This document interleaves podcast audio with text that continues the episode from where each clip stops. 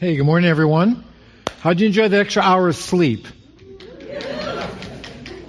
That was really bad, by the way. Some of you just said, I just woke up an hour earlier. That's all. I didn't really, didn't do anything for me. I'm so glad you guys are here. Those of you who join us online. Um, you know, one thing that, that we discover in our walk with Christ is that God desires your faith to be alive. You know, the, the last thing God wants for us is just to come to church once a week and that's it, or just make it a religious thing. But God actually wants us to put our faith that we believe about Him into action. To make our life with Christ something that's alive and vibrant. You know, when I was younger, I thought faith was just going to church on Sunday and that was it. I didn't realize it was this everyday thing that God wanted to have this active part of my life every single day.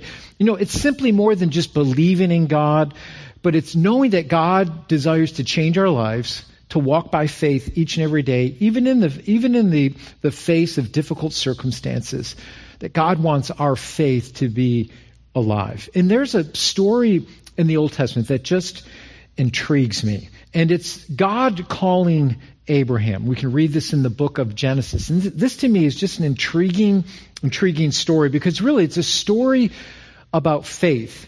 When someone who I, I would think would look at this calling of God in their lives to leave everything and to follow Him would just seem ridiculous. And I want to read this in, in, Genesis chapter 12 because there's this calling of Abraham in the first two verses of Genesis 12. And let me read that for you. It says, The Lord said to Abram, Go from your country, everything you know, everything you're comfortable with, in your retirement years, Move away from your shuffleboard court. Everything that you see is comfortable. Move away from that.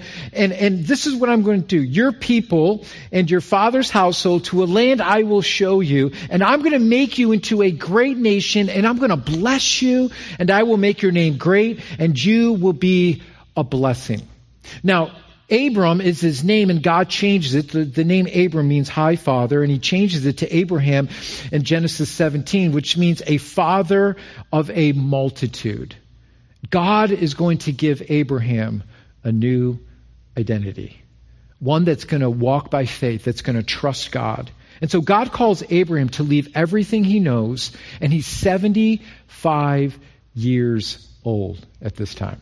75 years old. So, so much was against Abraham. Sarah, his wife, has no children yet, well past childbearing years, and they will have to give up everything to follow God. And so Abraham believes in God, but he would have to show his faith by following and obeying God and believing for the miraculous. In order for Abraham to truly believe in God, he would have to step out in faith and really believe in the promises of God that what God promised to Abraham would come true. And what we know from Abraham's lineage, he would uh, eventually would come the Messiah, Jesus, who would come into this world to rescue us from our sins. Abraham lived about 2,000 years before Christ. And here's the thing I want you to understand about Abraham. Abraham didn't know the full extent of what God was doing, but his obedience made his faith real. It was his obedience to God that made his faith real. And what makes our faith real is our obedience. What makes our faith come alive is our obedience to God, even when it doesn't make sense. And really, this is what the whole book of Ruth is about. We've been studying, we've been taking a deep dive into the book of Ruth. And really, this Old Testament book of Ruth is really about trusting God when it seems impossible. The core of the book of Ruth, the theme of the book of Ruth is never giving up, and it's about walking with God by faith, step by step by step. And the story of Ruth is just intriguing to me because Ruth is not an Israelite. She's a Moabite, which would be considered an enemy of God. And the way Ruth is introduced to Naomi's family, who Naomi and her husband were Israelites, is they moved from Bethlehem, their hometown, to Moab to try to find food when there was a famine in the land. And Naomi has two sons, and they marry these Moabite women. One was Ruth, and the other was Orpah. And as they're living there, disaster strikes their family. Ruth loses her husband, Orpah loses her husband, and um, Naomi loses her husband. So you have three women who are destitute and they have no husband, they have no children. And so basically, Naomi says, Listen, I'm going back to my homeland. I hear that there's bread in Bethlehem.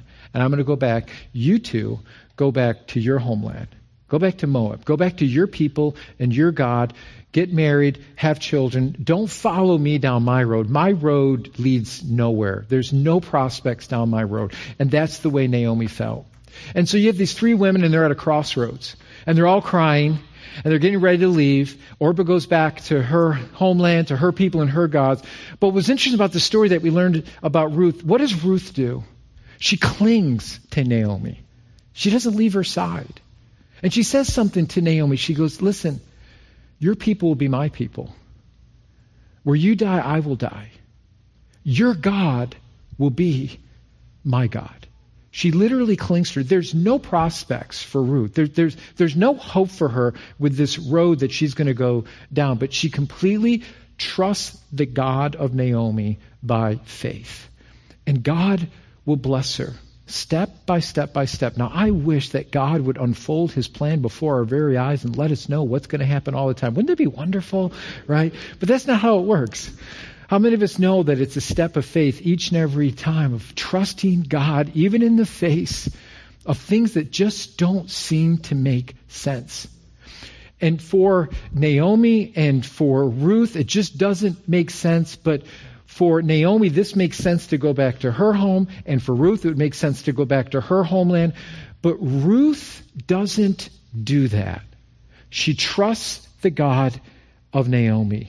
And throughout the book, we're going to see, and we've been seeing God's providence when it seemed so bleak when it seems like there was nothing to look forward to, nothing to be happy about. In fact, um, Naomi, when she arrives in Bethlehem, she goes, "Don't." They're like, "Oh, here comes uh, Naomi," and she goes, "Don't call me Naomi, call me Mara."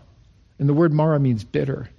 She's raw. She's hurt. It's not that she gave up on God, but she's hurting because she feels like life has just beat her down so much. And these are her raw emotions. These are her feelings. She's just bitter. She's saddened. She feels hopeless. But what God is going to do is God is going to use this Moabite woman, Ruth, to speak encouraging words to her mother in law by the way she trusts the God of her mother in law. And step by step, they're going to see the provisions of God. They're going to see the faithfulness of God work in their lives. God never wants us to give up. And I want you to notice the faith of Ruth. By faith, Ruth decides to follow her mother in law and she follows back, back to Bethlehem where there's a harvest. There's a harvest going on. And the unique thing about the harvest is a good landowner would leave the, the edges of their field unharvested so those that were desperate, those that needed food, could glean off the edges of the harvest, of, of the harvest and of the fields. And so this was a provision for those who need it.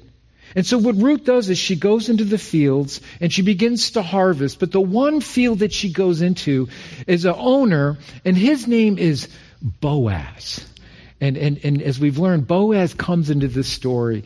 And when word gets back to Naomi that Ruth was gleaning in the fields of Boaz, all of a sudden Naomi goes, uh oh, God's working.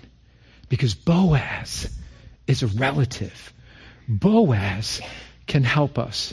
She sees how God is not only providing food through Ruth as Ruth goes into the fields and works hard for her and her mother in law, but Boaz hears of the reputation of Ruth. Her reputation precedes her. Word gets around Bethlehem pretty quick in this small town.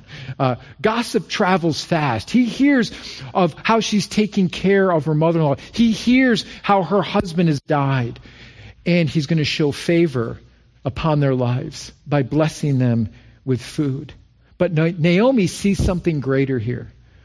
She sees Boaz as a redeemer, could be a redeemer for their family, a kinsman redeemer one who could come and rescue them and take them out of their hopelessness. And so what we see in Boaz is we see a man who's godly, we see a man of integrity, we see a man who cares, and he takes notice of the good character.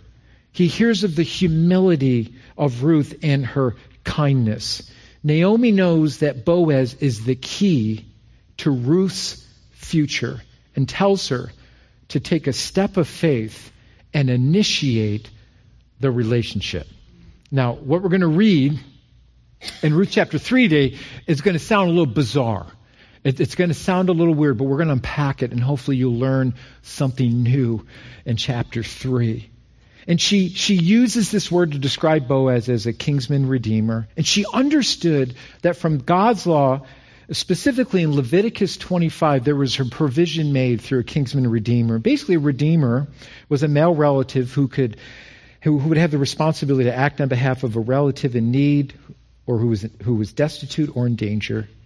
The word redeemer means one who delivers or rescues. They could redeem their property or redeem a person. It was kind of a safety net. And, and, and so she sees Boaz as this kinsman redeemer. This could be the person that could redeem us. So Naomi understands that Boaz is a relative.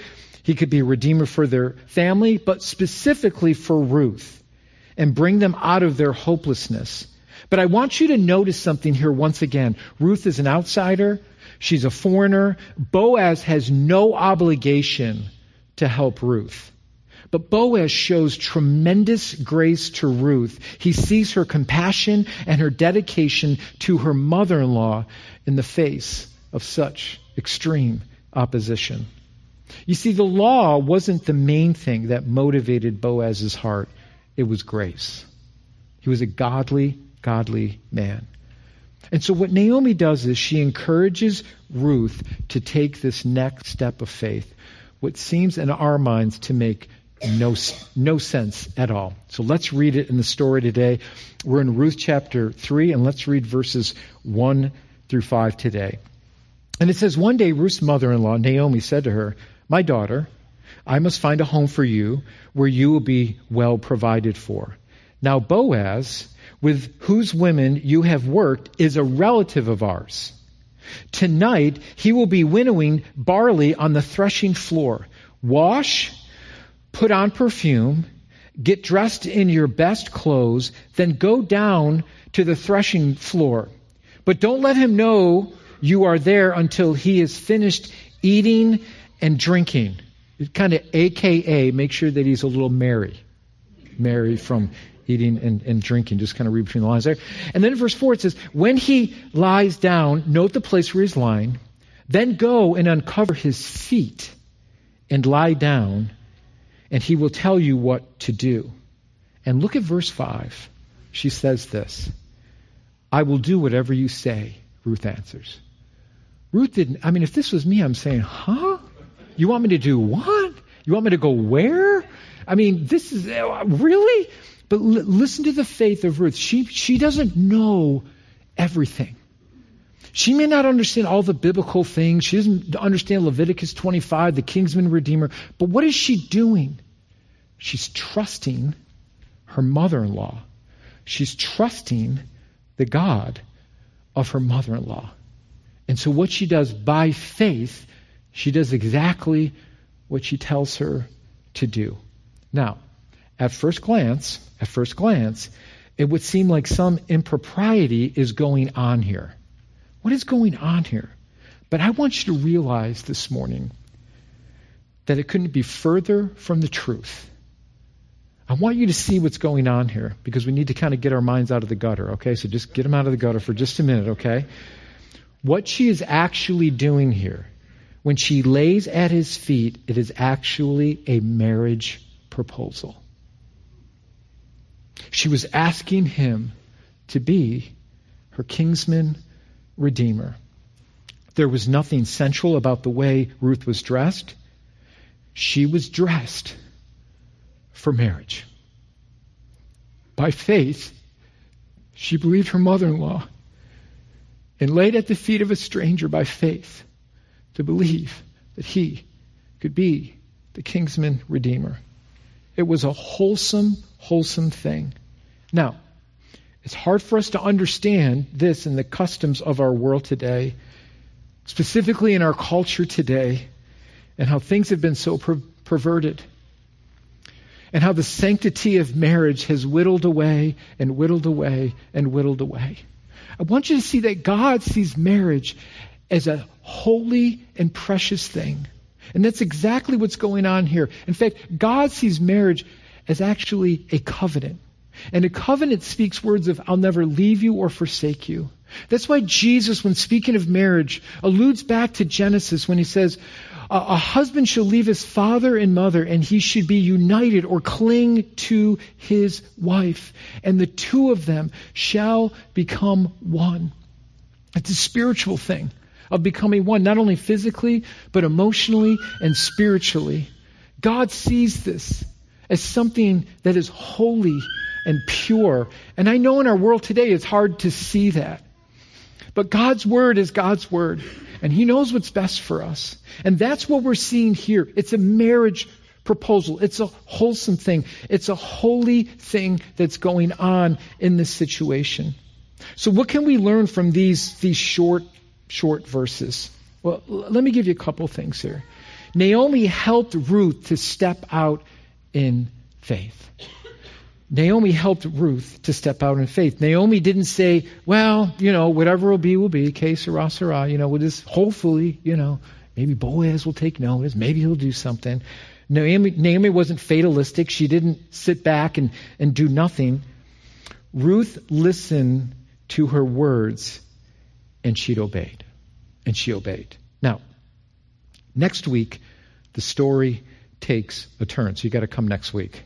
Next week, it takes a turn. Like every Hallmark movie in the middle, it takes a turn, right? And you think, oh, I thought they were going to get together. And then what happened? Now there's all this huge misunderstanding. It's not going to work out, right? And then all of a sudden, you know, it's a misunderstanding. Then it all works out at the end. Um, the book, we're going to see this next week. Same scenario, okay? Because Hallmark movies ripped off the book of Ruth. But anyways, it's the same scenario, okay? And we're going to see the same thing next week. But what I want you to understand is Ruth has this incredible faith and she listens and she obeys, and she did not allow her circumstances to thwart her future.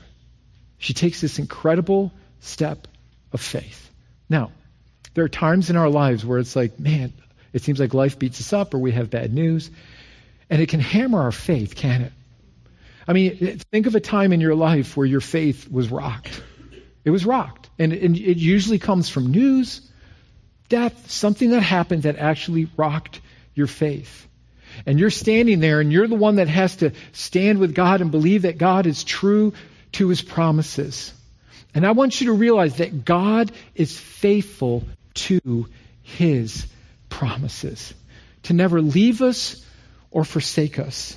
And it's a step of faith that we take this step of faith little bit by little bit by little bit. But she didn't allow her circumstances to thwart her future. And so, what I want to tell you this morning is your faith needs to have feet. Your faith needs to have feet. And how do I how do I put my faith into action? How, how can my faith become real to me? How can it become real to me? What, what we've learned in the book of Ruth is this is that God revealed his faithfulness to Naomi and Ruth a little bit at a time. He didn't show he didn't show them everything, but a little bit of time, as they took that step of faith, God revealed his provisions, God revealed his faithfulness, and God showed them who he is. And you, you begin to see the attitude of Naomi begin to change. A light bulb went off in her head. She's like, oh, okay. I see what you're doing, God. Oh, she happens to be in the field of Boaz, who happens to be a relative, who could be our, a kinsman redeemer for Ruth. She begins to see God's faithfulness in the face of extreme opposition. See, what caused the early church to grow exponentially? What caused the early church to grow is that they were obedient to the call of God in their life when even persecution came against them, they were obedient to God and the calling that He placed in their life. I love um, Acts 2.42 because it kind of just explains the early church and, and, and what the early church was like and, and how the early church grew. But there's just some simple things that the early church did that caused them to grow and caused them to rely on each other.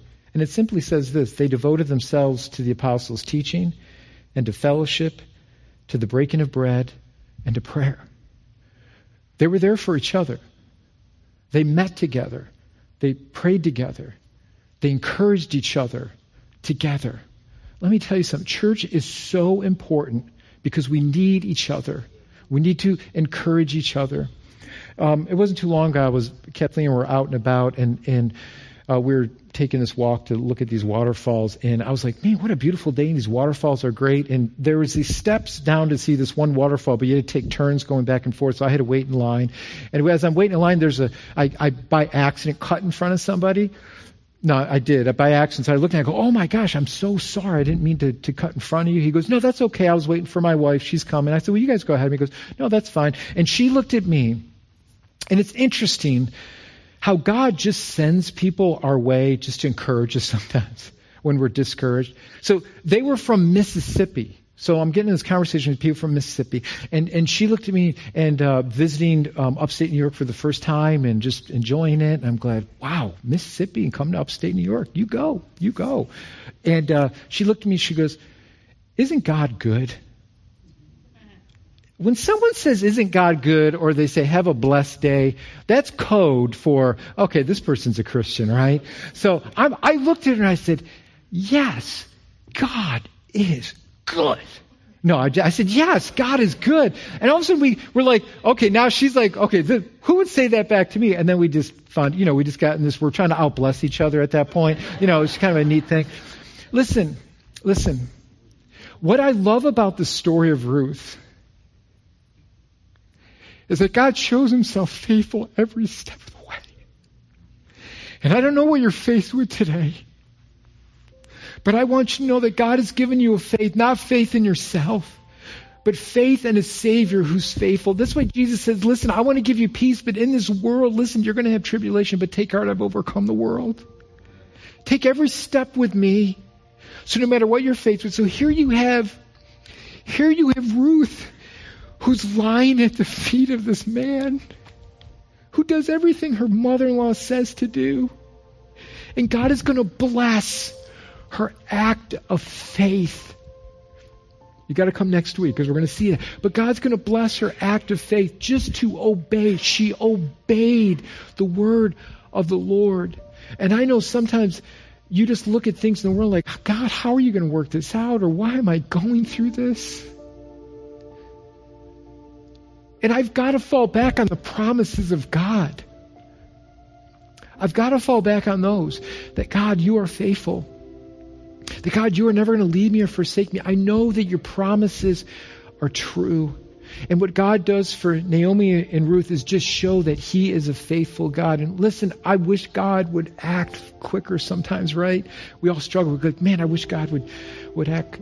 But you know what? Your faith is your faith. And God is going to take you through things in your life to strengthen your faith. Amen? And sometimes you're alone in that faith. Like, God, I, have got to trust you. I'm the only one walking this. He, he will bring people alongside of us, the body of Christ alongside of us to encourage us. Thank God for that. We need that. But there are times when we're just walking this faith journey and we're walking it alone. And God wants to show you that He is faithful to you, that He wants to encourage your faith. And it's that obedience to the Lord and obedience to His Word that God will give you a joy in your faith. And, and it's simply praying this when, when our faith gets rocked or, or it, it, we just don't sense God or we feel far from God. I just want you to remind yourself just remind yourself that He will never leave you or forsake you, that His promises are true. And that you can look back over your life and see, okay, God, I, you, you, have you ever done that where you just look back and you kind of forget your situation of like, oh yeah, God, you did get me through that. Oh yeah, you did do. Oh, oh yeah, oh yeah, oh yeah. It's looking back, remember the faithfulness of God each and every step of the way. He's faithful. And I don't understand why he does certain things certain ways, but he is faithful. And sometimes that's all we have. Sometimes that's all we have. God, you're faithful. And, and sometimes we just need to pray this prayer God, my faith is weak and I need you to strengthen my faith. It's okay. That's okay to pray that prayer. Say, God, my faith is weak here. I don't know what you're doing. He loves those prayers of like, God, I just need you. I just, I just, I just need you and I need you to strengthen my faith. And it doesn't matter what other people may say or how encouraging other people are. But sometimes you just need to hear that and know that God is going to strengthen your faith and allow you to face whatever you're facing with with Christ right beside you and in you and with you. That's why he gives us his Holy Spirit. So we don't have to face things alone. I um I read I read this story. It was just an incredible story about this young student from Orlando, Florida. And um, th- there's a thing that happens around our country in the beginning of September. It's called See at the Pole, and our, our students uh, participate in it. The schools around here participate in it. Basically, what See at the Pole is, it's um, it's it's students uh, during a certain day at the beginning of September, the beginning of school year, will stand around their flagpoles and pray. Pray for their country, uh, pray for their, their teachers, pray for the students, and just pray for God to move in our country. It's a beautiful thing to see that. And it started in 1990, and when I was a youth pastor in South Carolina, uh, our youth group would participate in it. A lot of these kids went to big high schools, so you sometimes you'd see hundreds of kids standing around a flagpole and it was a sight to behold, seeing them praying for their for their school and for their teachers and administration and for our country. It was a beautiful thing to see. Well, I read the story of a boy named Hayden. Hayden went to his flagpole on See at the Pole a couple years ago. But here's Hayden. I want to show a picture of Hayden. I've got a picture of him. He was the only one there. Now he's expecting other people to show up, but he was the only one there. And a, somebody that was driving by, another parent, saw Hayden standing there by himself and took a picture. And then eventually it got back to his mom that he was the only one there. This is what was said about Hayden. His mom said this. He thought he would simply pray until someone else came along Eventually, he realized no one else was coming. Then the cry of his heart changed. He asked God that he would do something in him as he stood alone. And he stood there alone in his faith. He could have gave up. He could have walked away because nobody else was there with him. He could have felt embarrassed. Hayden didn't do that. He goes, if I'm the only one standing, then I'm the only one standing. That's faith. That's faith. Listen, I don't know what you're faced with, and you may feel like, man, I'm the only one standing. Maybe you feel like, man, I'm the only one standing for my family. I'm the only one standing for my kids. I'm the only one standing at my job. I'm the only one standing in, in, in whatever the situation may be. But I'm going to tell you, you keep standing. By faith, keep standing. I know it's discouraging. I know our world is discouraging. I know we're in another political cycle. God help us. Right? Oh my goodness. Keep standing. Let the Word of God, your faith in Christ Jesus, the love of Christ Jesus to envelop your heart. And don't be discouraged, for our God is for us. He's in control. He's a sovereign God. And at the end, guess what? He wins. He does. And so for us here and now, let us live with that faith of God, you've called us to something greater. Fill me with your love and your compassion for this world. But let me stand even when no one else is standing. Let me do the right thing when no one else is doing the right thing. And let us do it with humility, with love, with compassion, but let us do the right thing. So here's the thing Ruth and Naomi followed God. Ruth, who didn't know everything about God, trusted and believed. And little bit by little bit, God showed himself faithful because of her obedience. And let me tell you, the book of Ruth just keeps getting better. It's going to get better next week. We got, I think we got 10 more weeks in the book of, no, I'm just teasing. Um, got a couple more weeks in the book of Ruth, but it just keeps getting better because God shows himself faithful when we are obedient to Him and remain strong in our faith. So I don't know where you are today. I don't know where your faith is today. It might you might be struggling. Pray, God, increase and strengthen my faith in you. Give me that joy that I need to serve you. And if I'm the only one standing, then I'm the only one standing. But I know, Lord, you are faithful, and I know your promises are true. So I want to pray for you no matter where you are in your life today. I want to pray for you for that strength in your life. We're going to take we're going to take communion together and we're going to thank Christ for his sacrifice. As we take communion today, um,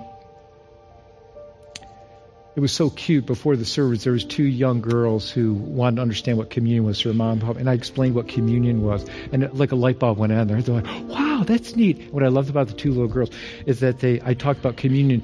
It, it's it's it's a union. When we take communion, we're taking it as a family together, and recognizing that Christ is our Savior. That that these emblems they symbolize his body and his blood. And it's to bring us together as the church. It unites us together under the headship of Jesus Christ. So we need each other. We need each other. We need the strength. We need to pray for each other. So as we as we take communion, can we pray this prayer? God, unify our faith. Make us strong together as the church. May we not allow all the things, all the rhetoric that's going on in our world today to divide us. But may we allow the blood and the body of Jesus Christ to unite us, to come together, to strengthen us as we proclaim this wonderful message of Jesus Christ to the world. Amen. So let's make that our prayer today as He strengthens us today. Father God, as we just uh, come before you today, I, I thank you for your word. I pray for just everyone here, those watching online that are just struggling in their faith. Lord, I pray that you would strengthen their faith, that they would be obedient even when it doesn't make sense, that they would be obedient to your word even when the world would say otherwise.